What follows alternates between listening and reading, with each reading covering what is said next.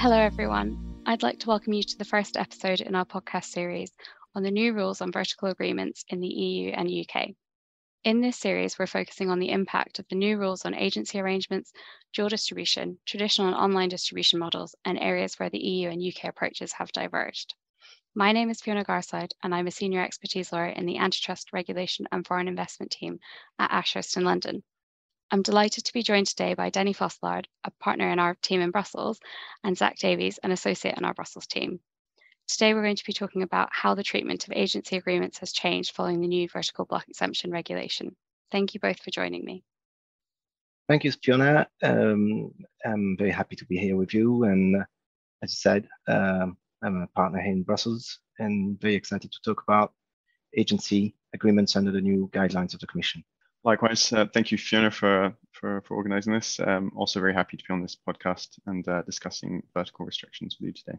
So as listeners may be aware, on the 1st of June 2022, the revised EU vertical block exemption regulation, also known as the VBER, entered into force alongside new vertical guidelines.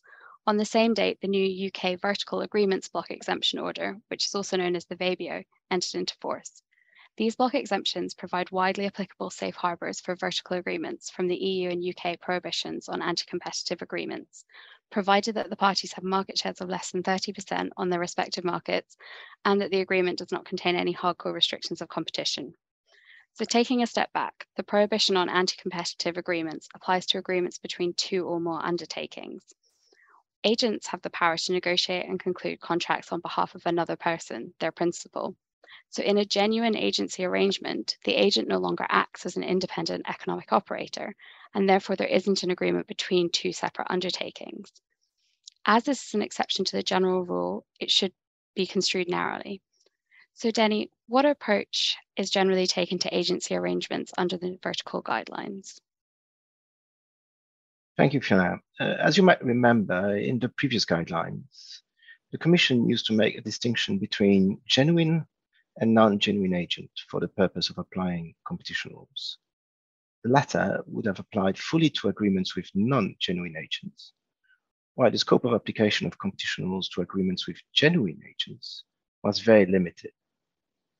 The new guidelines do not refer anymore to this concept of genuine or non-genuine agents. They prefer to refer to agency agreements which fall outside the scope of the prohibition on anti-competitive agreements. However, the main principle of the previous guidelines are left unchanged. There are agency agreements to which competition rules do not apply except in a marginal manner, those who fall outside the scope of the prohibition, and the other agency agreements to which competition rule will apply more or less fully. An agency agreement will fall outside the scope of the prohibition on anti-competitive agreements. If the agent does not bear any significant financial or commercial risk for the agreements which the agents negotiate or conclude on the principal's behalf. The guidelines highlight three types of financial or commercial risk that should be considered when assessing whether an agency agreement falls outside the prohibition. First, contract-specific risk. Second, market-specific investment risk. And third, risk related to other activities undertaken on the same product market. The new guidelines clarify that significance in this context is assessed by reference to the agent's remuneration rather than the revenue from selling the relevant goods or services.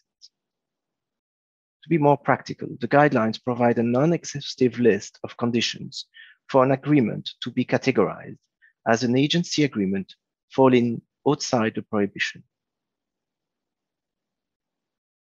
The agent does not acquire property in the goods bought or sold under the agreement. This is an important condition. So if the agent does acquire property on the goods, the agreement will probably fall within the scope of the prohibition. Secondly, the agent does not contribute to the cost relating to the supply or purchase of the contract goods. Thirdly, the agent does not maintain stock of the contract goods at its own risk or cost. Fourthly, the agent does not take responsibility for customers' non-performance of the contract, with the exception of loss of the agent's commission. Fifthly, the agent does not assume responsibility towards customers or other third parties for loss or damage resulting from the supply of the goods, unless the agent is at fault. Sixthly, the agent is not directly or indirectly obliged to invest in sales promotion unless the costs are fully reimbursed by the principal. Seven, the agent does not make market-specific investments in equipment, premises, personal training, or advertising. Finally, the agent does not undertake other activities in the same product market required by the principal under the agency relationship unless those activities are fully reimbursed by the principal. If the agent bears any of those costs or risk, then the agreement is very likely to fall within the scope of the prohibition on anti-competitive agreement. The question of risk is complex and must be assessed on a case-by-case -case basis. However, you see from the previous list that we have gone through that it's rather rare that an agency agreement will fulfill all the conditions to be considered to fall outside the scope of the prohibition on anti-competitive agreement. Thanks, Denis. Looking at the revised guidelines, Zach, following on from what Denis said, when will an agency arrangement fall within the scope of the prohibition on anti-competitive agreements? Thanks, Fiona. So as Denis said, agency agreements in which the agent bears more than an ins insignificant financial or commercial risk will fall within the scope of the prohibition on anti-competitive agreements. However, the guidelines also include a new condition for an agency agreement to fall outside the scope of the prohibition on uh, anti-competitive agreement, which is that the agent should not act for a large number of principals.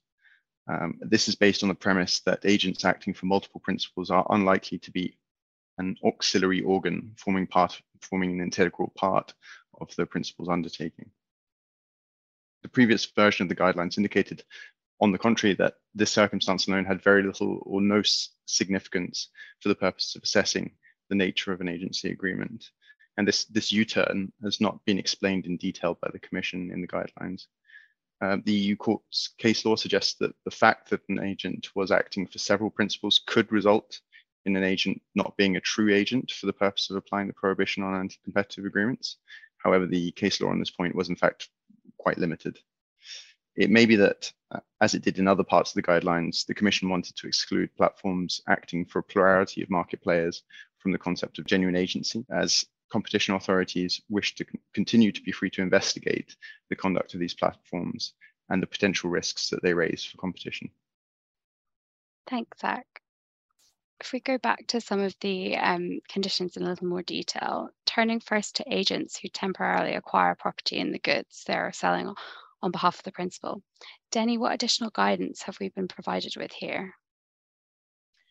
Yes, the, the Commission has tweaked the criteria we discussed earlier to make clear that where an agent temporarily, that is for a very brief period of time, acquires ownership of the contract goods while selling them on behalf of the principal, this does not preclude the finding that the agreement is a true, genuine uh, agency agreement that will fall outside the scope of the prohibition. However, in order for an agency agreement to fall outside the prohibition on anti-competitive agreement in this situation, the agent must not incur any significant cost or risk in relation to the transfer of ownership, the same way as discussed previously. I think this is a welcome clarification. Indeed, there are many situations in which, for instance, for tax purposes, a distributor which object objectively bears no risk in relation to the transactions it performs for the supplier needs nevertheless to become the legal owner of the good delivered to the buyer for a fraction of time. This is a legal constraint, and it should not interfere with the economic reality, which clearly indicates in such a situation that the distributor acts as a genuine agent. Thanks, Denis. Let's talk next about dual role agents. Zach, how has the application of the prohibition on anti-competitive agreements to dual role agents changed? Thanks, Fiona. So um, an independent distributor of some of a supplier's goods or services uh, may also act as an agent for other goods or services for the same supplier. Uh, and that's provided that the activities and risks covered by the agency agreement can effectively be delineated, for example, because they concern goods or services with additional functionalities or new features. Uh, these dual role distributors, as they're referred to, are um, honestly viewed with some suspicion by the Commission, and this is really reflected in the guidelines. The Commission is effectively concerned that suppliers may intend to use the concept of agency to circumvent uh, prohibitions which apply to standard distribution agreements, such as um, the prohibition against um, RPM, also known as um, resale price maintenance, um, while still requiring the distributor to support most of the commercial risk linked to the distribution of the products or services involved. And this risk is particularly acute when the distributor acts in both roles in relation to products and services which are part of the same relevant market, or if the products are quite similar. For this reason, the guidelines introduce several conditions for a supplier to be able to claim that a dual role distributor acts as a genuine agent in relation to the distribution of the goods or services for which it acts as an agent for the agency agreement to be categorized as an agency agreement that falls outside the scope of the prohibition against anti-competitive agreements, the independent distributor must, must be genuinely free to enter into the agency agreement. For example, the agency relationship must not be de facto imposed by the principal through a threat to terminate or worsen the terms of the distribution relationship.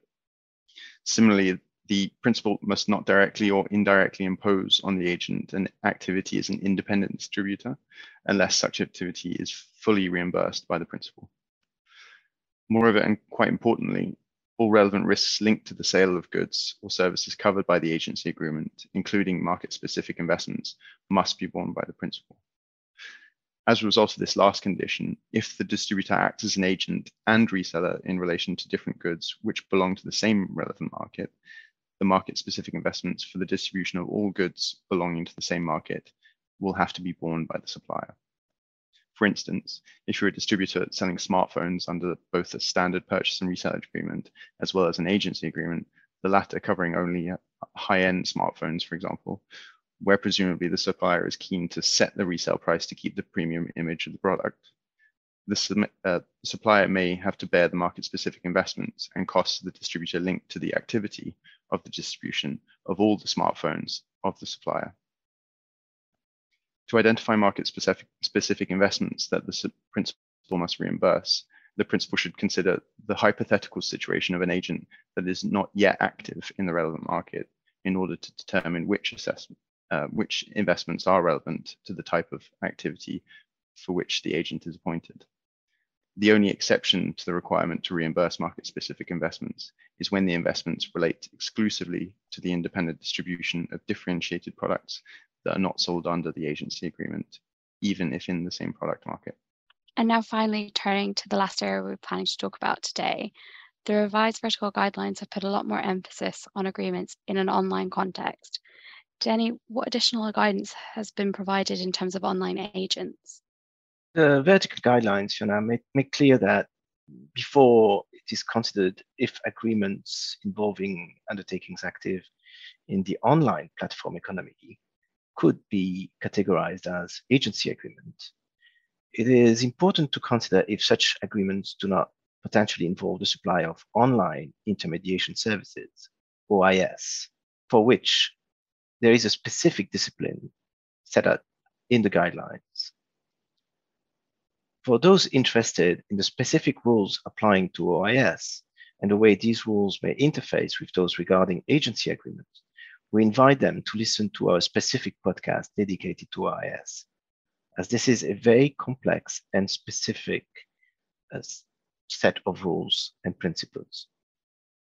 I would, however, remember at this stage that as we discussed previously, agents who act for multiple principals are not generally considered to be genuine agents, and that online platforms typically serve a very large number of sellers and principals. Therefore, it is unlikely that those platforms will be viewed as genuine agents when they act as agent rather than OIS suppliers. And therefore, it is very likely that the prohibition on anti-competitive agreement will apply to the agreements, the agency agreements between these platforms and their principals. Thank you both for that interesting overview of how the rules on vertical agreements have changed in relation to agency arrangements. The revised vertical guidelines provide additional guidance. However, the criteria for being considered a genuine agent, as we've discussed, do remain hard to meet.